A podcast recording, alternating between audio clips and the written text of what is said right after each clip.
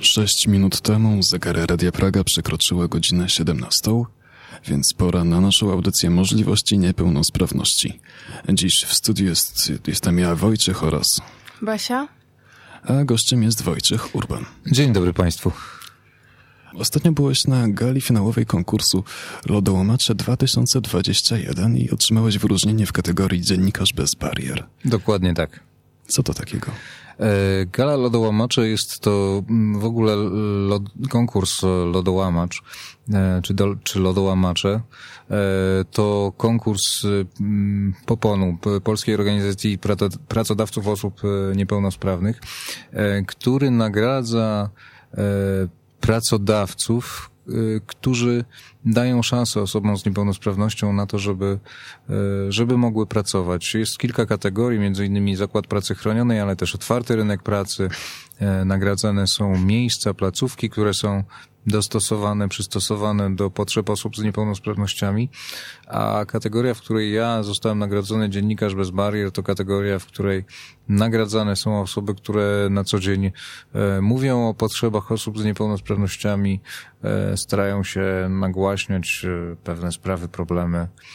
Mm, no to bardzo miłe wyróżnienie, ale jak e, mówił, czy, czy też śpiewał Wojciech Młynarski dawno temu, E, staram się po prostu robić swoje. śpiewał róbmy swoje, więc staram się po prostu robić swoje e, i od e, chyba 7-8 lat jest już cykl integracja na antenie radiowej jedynki, gdzie pracuję.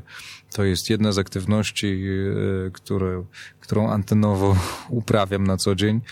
No i też staram się po prostu mówić o problemach osób z niepełnosprawnościami.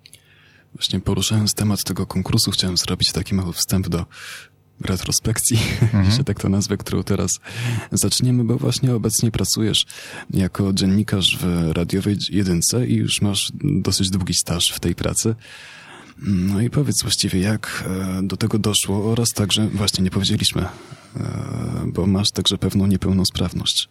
Jestem osobą z mózgowym porażeniem dziecięcym, poruszam się o kulach, e, ale wcześniej przez pierwsze 15 lat swojego życia jeździłem na wózku, więc też te progi trzeba było pokonywać i, i, i, też troszkę się, no na szczęście zmieniło na lepsze, troszkę jest mi łatwiej, kiedy mogę się poruszać o kulach i rzadziej korzystać z wózka. E, jestem osobą z mózgowym porażeniem dziecięcym. E, no i to chyba tyle. Jeśli chodzi o dziennikarstwo, e, gdzieś zawsze to było marzenie. To było tak chyba, że słuchałem jednej ze stacji wtedy jeszcze stricte takich rockowych. Była taka sobotnia audycja dość luźna, która poruszała różne tematy i ludzie, którzy ją prowadzili, obecny aktor Marcin Perchuć już wtedy też był aktorem, ale tam prowadził audycję. E, no i opowiadał też e, między innymi o muzyce, teatrze, e, ale też bawili się słowem z prowadzącą wtedy jeszcze Joanną Śmikiewicz i sobie wtedy pomyślałem, też bym tak chciał. Też bym kiedyś tak chciał usiąść przed mikrofonem i pogadać z ludźmi, do ludzi, poopowiadać o muzyce, poopowiadać o moich jakichś fascynacjach muzycznych, ale też popytać ludzi, o ich samych. No i chyba od tego marzenia się to wszystko e, zaczęło. Po czym najpierw skończyłem polonistykę, bo, bo jeszcze chyba nie wiedziałem, że to ma być dokładnie to. Po czym już wtedy wiedziałem, kończąc polonistykę, że jednak jeszcze dziennikarstwo.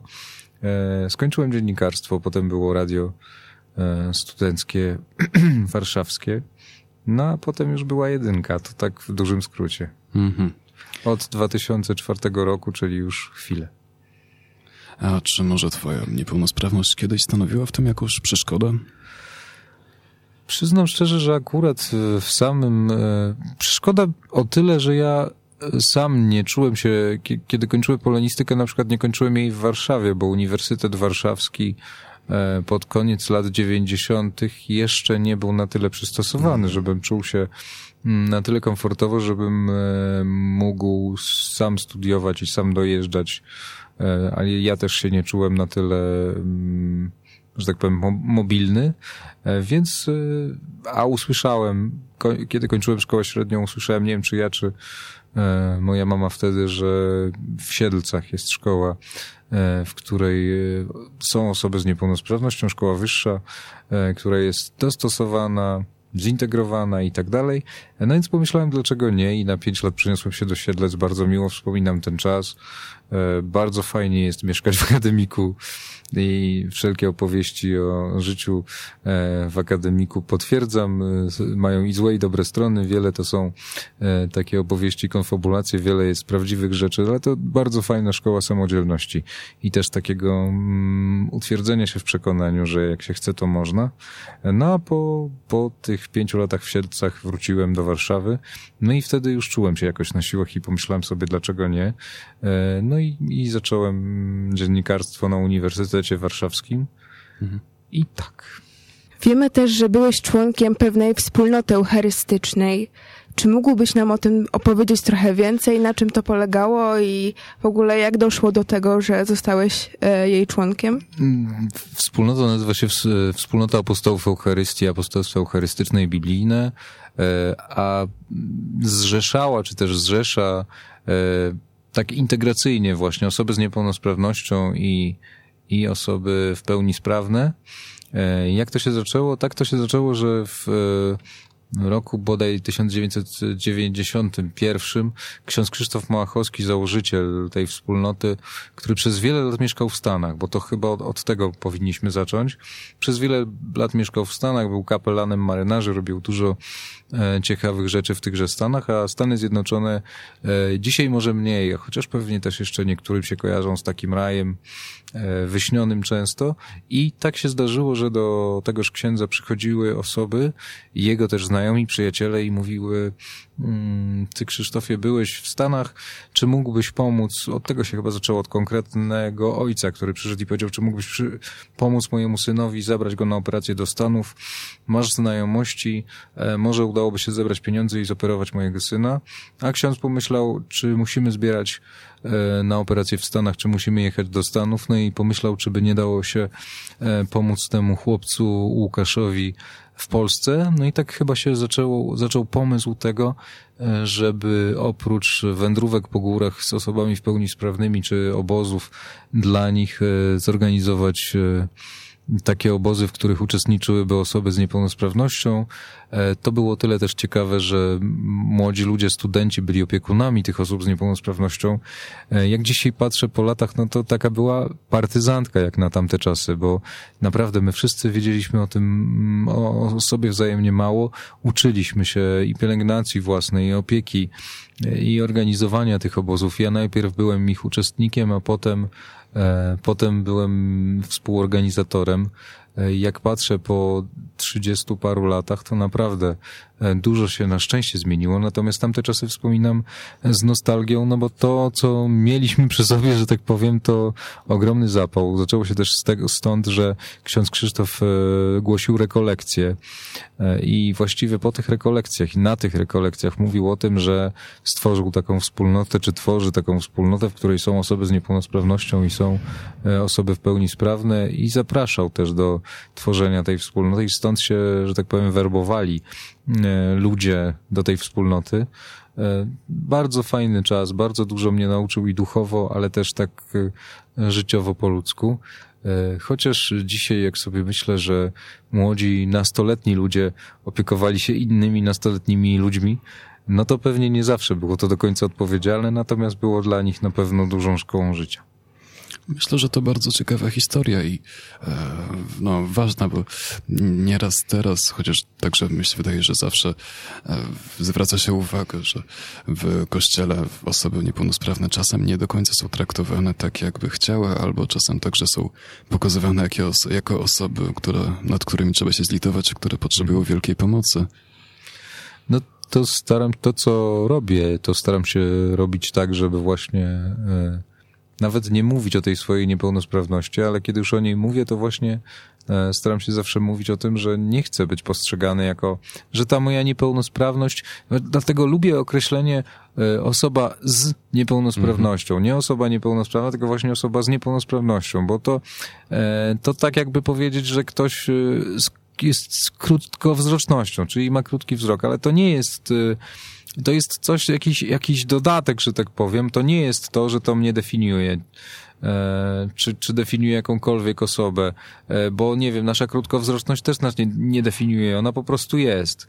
Czy, czy, czy takie, czy inne choroby, one są i one nam towarzyszą, ale one nie mówią o nas jako o ludziach, więc myślę, że to jest tutaj kluczem. E, a litość, myślę, że też dużo zależy od samych osób z, niepo, e, z niepełnosprawnością czy osób niepełnosprawnych, bo to my sami, mówię tutaj jakby w imieniu nas wszystkich, wszystkich osób z niepełnosprawnością, my sami musimy starać się o to, żeby nie patrz, żeby inni nie patrzyli na nas z litością. I to dużo od nas zależy, jak my będziemy postrzegani. Chociaż to prawda, stereotypów jest bardzo dużo. Tak. No skoro już mówimy o tym, jak się, no, jak mówić o osobach niepełnosprawnych, to o osobach z niepełnosprawnością, e, to może warto byłoby także trochę porozmawiać o tym, e, czy oraz w jaki sposób miałeś okazję nieco o nich mówić w radiu. No, cały czas o nich mówię w, w cyklu Integracja, który mhm. prowadzę w radiowej jedynce. Staram się mówić o różnych e, ciekawych inicjatywach. Paradoksalnie pandemia e, zamiast e, utrudnić to w wielu aspektach pomogła. Oczywiście jest problemem, jest trudna i dla osób z niepełnosprawnością, bo trudniej jest o rehabilitację z niepełnosprawnością ruchową, ale osoby z niepełnosprawnością intelektualną mają ten problem, że często wieloletnia terapia jest zaprzepaszczana tym, że mhm. na przykład nie mogą uczęszczać na zajęcia. I no to są dramaty, dramaty konkretnych rodzin. Natomiast z drugiej strony, z takiego jakby pozytywnego, e, z pozytywnej strony całej, całego zjawiska, jakim jest pandemia, no to praca zdalna e, stała się bliższa nam wszystkim, myślę. E, która ułatwia życie, można powiedzieć, e, osobom z niepełnosprawnością, bo na przykład powstała inicjatywa Belfer w sieci, o której mówiłem w swoim cyklu nie tak dawno. E, polega ona na tym, że osoby z niepełnosprawnością, nauczyciele z niepełnosprawnością, wykwalifikowani z papierami, z tytułami, dają korepetycje wszystkim właściwie, tym, którzy mają na to ochotę z różnych przedmiotów. E, wystarczy, przepraszam, mm, wystarczy wejść na, stronę, na stronę Belfer w sieci i tam z, można znaleźć e, nauczycieli z różnych przedmiotów. E, odchodzi nam dojazd, bo często barierą mm, dla osób z niepełnosprawnością jest to, że muszą dojechać gdzieś do pracy, muszą wejść do budynku, w którym pracują, często muszą pokonać jakieś bariery architektoniczne, wsiąść do autobusu czy tramwaju. Tutaj mogą pracować ze swojego domu e, czy z miejsca, gdzie akurat są. Mm, no, odchodzi też bariera miejsca w sensie odległości, bo wiem, że z korepetycji korzystają ludzie z całej Polski i nauczyciel może być e, powiedzmy w Warszawie i uczyć człowieka z Łodzi, z Krakowa czy skądkolwiek, z najmniejszej wsi e, w Polsce, gdzie dochodzi internet. Tutaj tylko te możliwości sprzętowe, internetowe są przeszkodą. To teraz porozmawiamy może troszkę o stereotypach. Czy spotkałeś się kiedykolwiek z jakimkolwiek stereotypem związanym z niepełnosprawnością? Bardzo często, nawet sam go odczuwałem, takie stereotypy. Kiedyś ktoś się zwrócił do mojej mamy e, i powiedział, to była jedna z nauczycielek, e, która mnie przepytywała przy jakiejś tam okazji i była bardzo zszokowana, że tak płynnie jej odpowiedziałem, bo ona mówi, a myślałam, że jak chodzi, tak mówi. No i to jest, to jest stereotyp, ale ewentualnie jeżeli masz e, kłopoty z poruszaniem się, to na pewno jest to też związane z niepełnosprawnością intelektualną. To jest bardzo często łączone, a ja mam bardzo wielu znajomych. E, myślę tutaj też o konkretnych osobach, które mm, mają dużą niepełnosprawność ruchową, natomiast są niewiarygodne, intelektualnie rozwinięte, niewiarygodnie inteligentne. E, stereotyp, z którym się mierzymy, czy mierzę na co dzień, to jest moja rodzina i mój syn. E, nasz synek ma dwa lata w tej chwili, a pamiętam, że kiedy się urodził, to wszystkie starsze panie w bloku pytały, czy jest zdrowy, w sensie, czy jest sprawny. E, no ja zawsze mówiłem, że tak, one zawsze były zdziwione, a nasz syn jest naprawdę nadzwyczaj. Ja wiem, że wszyscy rodzice się chwalą swoimi dziećmi, natomiast naprawdę mm, Adaś jest, jest y, człowiekiem bardzo takim już rozwiniętym, gadającym, rozmawiającym i dlaczego o nim mówię? Bo on mnie traktuje bardzo normalnie. Ostatnio było tak, że ja gdzieś chyba przyklęknąłem, czy szedłem e, po coś, żeby coś podnieść, a Adaś mówi, nie, tato, wstań idź na nóżkach. Albo mówi, podaj mi rękę, albo chodź dla niego nie jest y, jakby, on nie widzi tego albo nie czuje tego, nie, nie jest to dla niego ważne, że ja idę dłużej, wolniej czy coś. Ja mam po prostu przyjść albo skacz ze mną, albo podnieś mnie i to jest dla niego naturalne, że ja mam to zrobić, bo jestem tatą, e, który ma to zrobić. E, z ciekawych i fajnych rzeczy czasami poruszam się na skuterze elektrycznym, no i to jest ten moment, kiedy e, chłopaki ze żłobka raczej z takim zaciekawieniem patrzą, e, co tata Wojtka ma i że ma skuter, a Adam jest bardzo dumny, że tata przyjeżdża takim skuterem, co to inni go nie mają. I to są te momenty, kiedy mówię sobie, no czasami fajnie być osobą z niepełnosprawnością. Fajna historia. Myślę, że akurat w przypadku porażenia, dziecięcego, dziecięcego porażenia mózgowego, tak? Mhm. E, wyjątkowo dużo tych stereotypów i nieporozumień może być, bo sama nazwa brzmi bardzo poważnie. Tak. A niestety niewiele osób wie, co tak naprawdę oznacza. Jest to e, uszkodzenie pewnej części e, kory mózgowej. Ciągle jeszcze niestety, mimo tego, że badamy genotyp, badamy coraz więcej rzeczy, nie do końca znamy przyczyny. Znaczy na pewno wiemy, że mózgowe porażenie dziecięce bierze się i rodzi się z problemów okołoporodowych bardzo często. To znaczy większość osób z porażeniem mózgowym to są e, osoby, które urodziły się jako wcześniaki. To znaczy nie wykształcił, coś się nie wykształciło, nie zdążyło się wykształcić. Potem jest najczęściej inkubator. W tym inkubatorze, zwłaszcza te 40 kilka lat temu, tak jak ja się rodziłem, to wtedy jeszcze ja urodziłem się w szóstym miesiącu, co w ogóle jest już trudne, a wtedy było dużo trudniejsze, więc jakby też cieszę się, że się Hmm, to wszystko udało i że jestem w tym miejscu, w którym jestem. Natomiast stereotypy, e, stereotypy są, no to jest to, co, co mówiłem, że na pewno osoba z niepełnosprawnością ma też niepełnosprawność, musi mieć niepełnosprawność intelektualną. No a jeszcze jedna rzecz, e, że kiedy ludzie patrzą na moją żonę na Joasie, no to czy wprost, bo wprost też to było formułowane, czy nie wprost, e, twierdzą, że jest moją opiekunką i że w zasadzie nie ma mowy o tym, żebyśmy byli w związku, w relacji, żebym ja był dla niej wsparciem czy pomocą, to raczej e, jest tak odbierane, że to Joasia opiekuje się mną i dzieckiem. E, to mniej więcej tak, jak e, kiedy pamiętam, kiedy ja byłem mały, to do mojej mamy mówiono, ale pani ma trudno. Mój przyjaciel Lechu, który jest mocno niepełnosprawną osobą, bo między innymi o nim myślałem, mówiąc o osobach niezwykle inteligentnych, ale z dużą niepełnosprawnością. Kiedyś, e, kiedy do jego mamy z kolei ktoś powiedział w, w autobusie, ależ pani ma trudno, Lechu spojrzał i powiedział, a ja... No bo de facto trudno, bardzo trudno też mają osoby z niepełnosprawnością. E, co do stereotypów i co do trudności, tak już przejdę do tego, bo to mi się nasunęło, jeśli mogę. E, co jest trudne? Dla osób, które mają już lat kilkadziesiąt, po, powiedzmy, i wiedzą, że ich rodzice są coraz starsi, trudnością jest to, że nie zawsze jesteśmy w tak e, dużej sprawności, żeby samemu sobie poradzić. I e, rodzi się pytanie, co po śmierci tej bliskiej osoby, matki, ojca, opiekuna.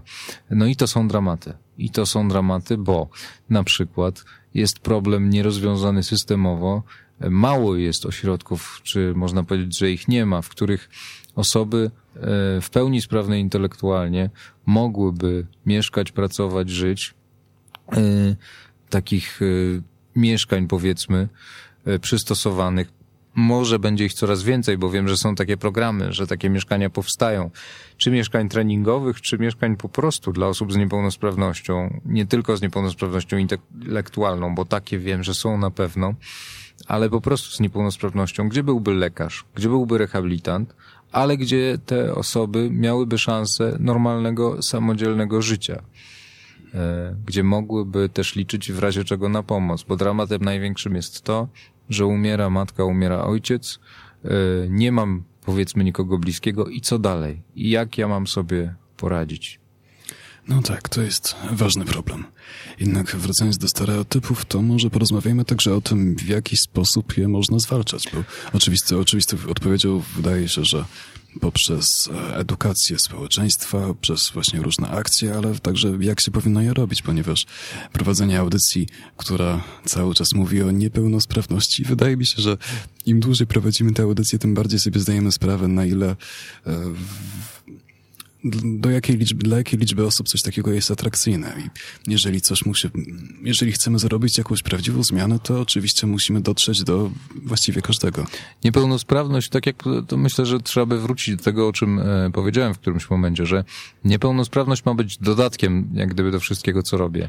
Mm, mam mnie charakteryzować mniej więcej tak, jak e, to, że lubię jakiegoś, jakiś kolor e, obuwia, nie wiem, spodni, albo, albo lubię taki czy inny zespół muzyczny, mam wrażenie. Ja wiem, że troszkę trywializuję w tym momencie, ale naprawdę e, to powinno być, myślę tak, żeby mówić o tym, co się robi. Tak jak ja tutaj mówię o o dziennikarstwie. Dlaczego powiedziałem o komie? No bo na przykład y, lubię zespół koma, kiedyś tam y, z chłopakami się spotkałem, kiedyś coś robiłem muzycznie. No i właśnie. Y, tutaj nie jest ważne to, czy ja jestem sprawny, czy mniej sprawny fizycznie, ruchowo.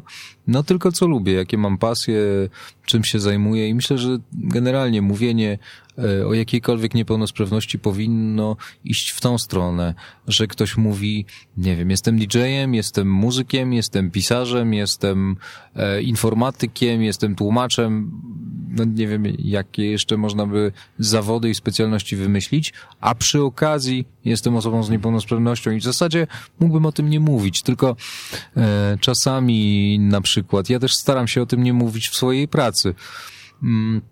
Mm, i było kilka takich zaskoczeń, kiedy ja wszedłem do kogoś do domu, bo tak też się zdarzało, że ktoś nie przyjeżdżał do radia, tylko ja gdzieś się, e, gdzieś się dostawałem. No i pamiętam kilka takich e, scen, kiedy wszedłem po schodach i usłyszałem o matko i pan o tych kulach na czwarte piętro.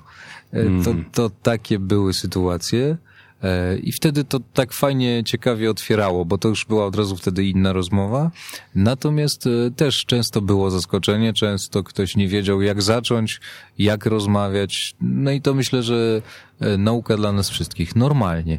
A jeżeli mamy jakiś strach, to dla osób w pełni sprawnych. Jeżeli ktoś się czegoś boi, jeżeli ma jakieś uprzedzenie, strach, to po prostu wystarczy zapytać. Po prostu rozmawiajmy ze sobą. Warto Ale... rozmawiać, jak powiedział jeden mądry człowiek. Czy ktoś w takim razie zmieniał swój stosunek e, do twojej osoby w momencie, kiedy dowiadywał się o twojej niepełnosprawności, ale nie wiedział o niej wcześniej?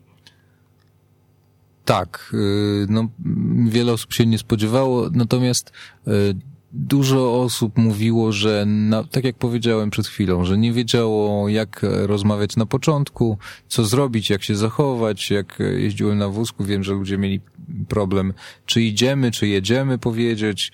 E, no ale to tak jak osoby mm, z niepełnosprawnością wzroku albo zupełnie niewidzące, e, mówią często do zobaczenia i dla nich jest to naturalne. Natomiast wiem, że osoby y, sprawne często mają z tym problem. Czy ja mogę powiedzieć do zobaczenia komuś, kto mm -hmm. mnie mhm. nie zobaczy? Tak, bo, bo, bo wszyscy tak po prostu mówimy. Jasne. Wiesz, tylko ja nie do końca rozumiem, więc się zapytam, czy w takim, wiesz, no, Czasem słyszę, że ktoś e, poniekąd narzeka, e, jakaś osoba niepełnosprawna, że cały czas dostaje jakieś takie banalne i nieodpowiednie pytania, na przykład, czy możesz urodzić pełnosprawne dziecko? No bo to jest e, problem. Przyznam szczerze, że, że to znaczy, to też myślę zależy od tego, jaką mamy niepełnosprawność, bo jeśli jest niepełnosprawność. Nie, nie, nie przychodzi mi teraz nic do głowy, natomiast są choroby, które są obciążone genetycznie, mhm. że tak powiem. Więc tak. jeżeli ja sam mam chorobę genetyczną, no to istnieje duże prawdopodobieństwo, często jest to 90% prawdopodobieństwo, mhm. że moje dziecko, moje potomstwo też się urodzi obciążone jak gdyby tą chorobą. Natomiast to nie jest to nie jest równoznaczne, to nie jest oczywiste. Jeżeli ma, właśnie a propos związków i relacji, może tutaj wkładam kij w mrowisko, może to będzie dla kogoś e, szokujące, co powiem, ale uważam, że dobrze jest, kiedy tak się udaje, że to jedna z osób jest osobą sprawną, a druga osób, z osób jest osobą z niepełnosprawnością. Ale nie jest to jedyna dobra opcja. Oczywiście, że nie. Ja nie oceniam tego i, bardzo gratuluję i podziwiam osoby z niepełnosprawnością, które e, mają rodziny i mają też dzieci. Znam e, przypadek, nie znam tych ludzi osobiście, natomiast widziałem dwie osoby, które nie miały kończyn nie miały rąk hmm. i też miały dziecko i też miały syna i, i sobie radziły. Ja zawsze z wielkim podziwem e, przypominam sobie tych ludzi. To tylko pokazuje, że jak się chce, to można naprawdę wszystko. E, natomiast takie pytania, czy ty urodzisz zdrowe dziecko, przyznam szczerze, że ja teoretycznie też, te, właśnie teoretycznie wiedziałem o tym doskonale, że patrząc z, z perspektywy naukowej, E, wiedząc wszystko, co tylko wiedziałem o mózgowym porażeniu dziecięcym, wiedziałem, że ani to nie jest dziedziczne, ani to nie jest choroba, która się jakkolwiek przenosi, że to jest właśnie okołoporodowe, że to mm, tyczy osoby, która się urodziła już z tym, że to się mm, nie może przenieść na potomstwo, a gdzieś obawa, czy mój syn będzie zdrowy, gdzieś we mnie była, czyli to, ten taki stereotyp jest gdzieś zakorzeniony w nas bardzo głęboko. E, I jak z tym walczyć? Myślę, że po prostu pokazywać. No, to jest też tak, że e, może to brzmi dziwnie, natomiast często, jeżeli Joasia widzi, że ludzie się na nas patrzą jakoś tak z bardzo rozszerzonymi oczami, albo bardzo zszokowani, albo zdziwieni, albo e, z obrzydzeniem i tak dalej, to często, e, jak to mówi potem, no to teraz będzie buziak edukacyjny. I często na przykład ostentacyjnie całuje mnie na ulicy, żeby pokazać, że nie jest właśnie moją opiekunką, nie jest koleżanką, nie jest kimś, kto przypadkiem sobie przechodzi, tylko jest e, tak, że jesteśmy razem i jesteśmy rodziną.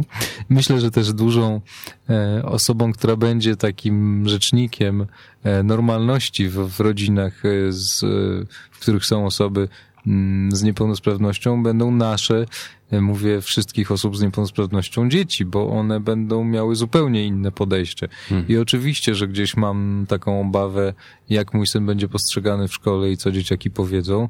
Natomiast dużo zależy w tym ode mnie i od nas, jak my ukształtujemy naszego syna. Natomiast w tej chwili, tak jak mówię, jest to dla niego zupełnie normalne, że tata e, porusza się na skuterze elektrycznym, że tata chodzi o kulach, e, że tata idzie wolniej. On w ogóle nie robi z tego problemu, a tata ma po prostu, tak jak mówiłem, przyjść.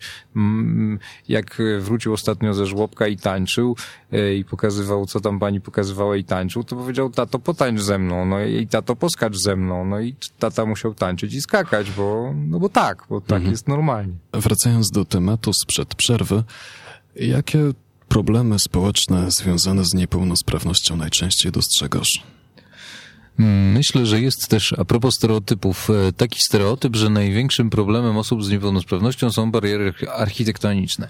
I jeżeli się już usunie przysłowiowy podjazd spod sklepu, e, czy zrobi się mm, windę w bloku, no to już wszystkie właściwie problemy e, integracji społecznej mamy rozwiązane. No nic bardziej mylnego, bo e, niepełnosprawność to nie tylko niepełnosprawność ruchowa. Ja e, często też w swoim cyklu, który robię, mówię na przykład o niepełnosprawności osób, osob, osobach z niepełnosprawnością słuchu, bo w tej chwili na szczęście coraz częstsze są pętle indukcyjne i na zajęciach uniwersyteckich dla studentów, ale też po prostu na przykład w kinie czy w teatrze są dostosowane już sale, gdzie osoba niesłysząca, niedosłysząca dostaje aparat ma pętlę indukcyjną i ten dźwięk jest wzmocniony i ona może e, korzystać. Jest w kinie audiodeskrypcja dla osób e,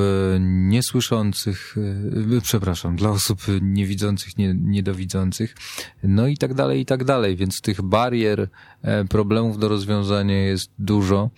Natomiast myślę też znowu, że, że trzeba i warto rozmawiać, że to jest po obu stronach, że to też osoby z niepełnosprawnością swoje bariery wewnętrzne e, powinny przełamać i starać się wychodzić do ludzi, że musi. Ja wiem, że w małej miejscowości ktoś powie, mieszkam, no to łatwo ci tak powiedzieć, bo takie argumenty też słyszałem. Łatwo ci tak powiedzieć, bo ty mieszkasz w Warszawie, tobie jest łatwiej, ty jesteś sprawniejszy. E, właściwie to są takie argumenty dla mnie pod tytułem, no nie da się. No nie da się. Natomiast ja powiem e, w drugą stronę i znowu powiem, że pandemia się tu przysłużyła, jest praca zdalna, jeśli tylko masz internet, a to już nie jest takie trudne i też nie jest takie kosztowne, bo za 20 par, bo ktoś powie, no ja mam tylko rentę, to co ja mogę? Naprawdę, za 20 parę złotych można mieć e, internet w miarę szerokopasmowy i, i dostać się gdzieś, e, mieć kontakt nie tyle z całą Polską, ale i z całym światem i naprawdę można starać się pracować i można pracować zdalnie i można robić radio przez internet, czego jesteście przykładem, na przykład. E, można starać się robić swoje kanały na YouTube. No można naprawdę dużo różnych rzeczy, tylko trzeba chcieć i próbować. Myślę, że to, to jest też apel dla osób z niepełnosprawnością, ale też dla tych, którzy mają niepełnosprawnych znajomych, którzy nie, nie mają w sobie siły, żeby zacząć coś robić, żeby może zmotywować bliskich, znajomych, rodzinę, które, kogoś, kto jest z niepełnosprawnością, żeby zaczął coś robić, żeby zaczął walczyć o siebie tak naprawdę. Mhm. No, A co sądzisz o proszeniu o pomoc osób obcych? E, ja uważam, bo to też ma dwie swoje strony. Kiedyś słyszałem od osoby sprawnej, no bo ja kiedyś chciałem komuś pomóc, e, chciałem pomóc chłopakowi, który, nie wiem, szedł o kulach i, i chciałem mu pomóc wejść, a on mnie bardzo skrzyczał, to mnie zamknęło, wyszło na to, że to są bardzo niefajne osoby. Ja mówię, słuchaj, jest takim samym człowiekiem jak ty, mógł mieć zły dzień, mogło go coś poleć, mogło go coś po prostu zwyczajnie zdenerwować. E, po prostu warto e, rozmawiać, pytać, to w obie strony działa. Osoba z niepełnosprawnością myślę, że jeżeli potrzebuje pomocy, to powinna pytać, zapytać, poprosić o pomoc, natomiast osoba sprawna powinna po pierwsze posłuchać, co druga osoba ma do powiedzenia. To znaczy, jeżeli na przykład e, pomagasz przy wózku, to posłuchaj, jak go złapać, to posłuchaj, co ci powie druga osoba, żeby jej było komfortowo, albo żeby nie, brzydko mówiąc i upraszczając, nie wysypać osoby na wózku, e, biorąc raptownie i przechylając wózek na drugą stronę, żebyśmy słuchali siebie przede wszystkim. No ale druga strona, druga rzecz, e, żeby osoba sprawna nie stwierdzała, że ona wie najlepiej jak pomóc, że trzeba zapytać, w jaki sposób pomóc. To jest najprostsze możliwe pytanie, w jaki sposób ci pomóc. I wtedy osoba, na przykład, która ma niepełnosprawność wzroku, powie, że jak mi powiesz, pójdziesz tam i potem skręcisz tam, pokazując ręką, to ja nie zrozumiem, ale jak mnie weźmiesz pod rękę w taki, a nie inny sposób, ja ci pokażę jak, albo jak ją położysz mi na ramieniu i weźmiesz mnie pod pachę, to ja wtedy się będę czuła pewna, albo mogę ci położyć rękę na ramieniu, będzie mi wtedy wygodniej i tak dalej. Przede wszystkim trzeba siebie pytać, trzeba rozmawiać i trzeba przestać się siebie wzajemnie bać, e, bo e, żyjemy w tym samym świecie, jesteśmy takimi samymi ludźmi, po prostu trzeba i warto e, się ze sobą komunikować i być na siebie otwartym przede wszystkim. I te stereotypy, które mamy, no, jeżeli boimy się, że ktoś nam źle odpowie, no to spróbujmy, zapytajmy. Jeżeli się myślimy, że ktoś jest y, na pewno, jeśli chodzi, e, mu się trudniej, albo nie chodzi, albo jeździ na wózku, jeśli jest niepełnosprawny intelektualnie, sprawdźmy to. Być może tak. I być może nauczymy się e, rozmawiać z osobą z niepełnosprawnością intelektualną, która też jest niewiarygodnie wartościową osobą. A może ktoś jest właśnie sprawny intelektualnie, a może znajdziemy partnera do szachów. No ja w tej chwili upraszczam, ale też znam takie przypadki. A czy tobie zdarzyła się kiedykolwiek sytuacja, że potrzebowałeś pomocy, ale jej nie otrzymałeś? Mm, Chyba nie. Chyba zawsze się ktoś znajdował, kto jednak zechciał pomóc. Natomiast e, zdarzały się takie sytuacje trochę humorystyczne, jak ruszałem spod dworca centralnego, e, kiedy jeszcze mieszkałem z rodzicami pod Warszawą i ruszałem spod dworca centralnego mm, w stronę radia, no to zdarzało się, że panowie pod dużym procentem e, podchodzili do mnie, mówili na zasadzie gościu, gościu, daj pięć złotych, też mam ciężko i też chodzę o kulach. To było jedno, a drugie moje ulubione, o matko, jakbym miał tak jak ty, to nie wiem, co bym zrobił.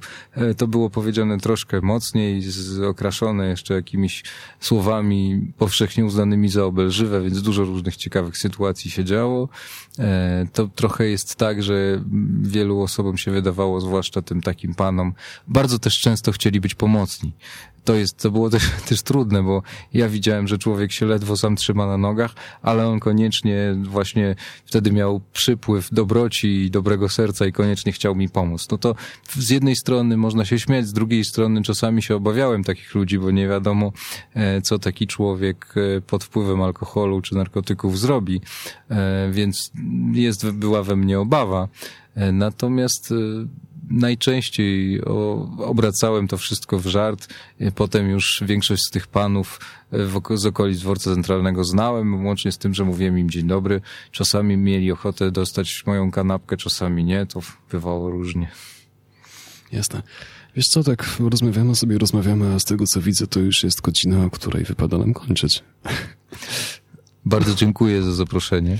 Nam także było bardzo miło z Tobą porozmawiać. Myślę, że to była bardzo edukacyjna rozmowa i także interesująca. Mam nadzieję. Tak więc na dziś to już będzie wszystko. Dziękujemy także bardzo wszystkim naszym słuchaczom. Przypominamy, że można słuchać nagrań naszych audycji na takich platformach jak YouTube, Spotify, Apple Podcasts, Google Podcast Breaker i Anchor.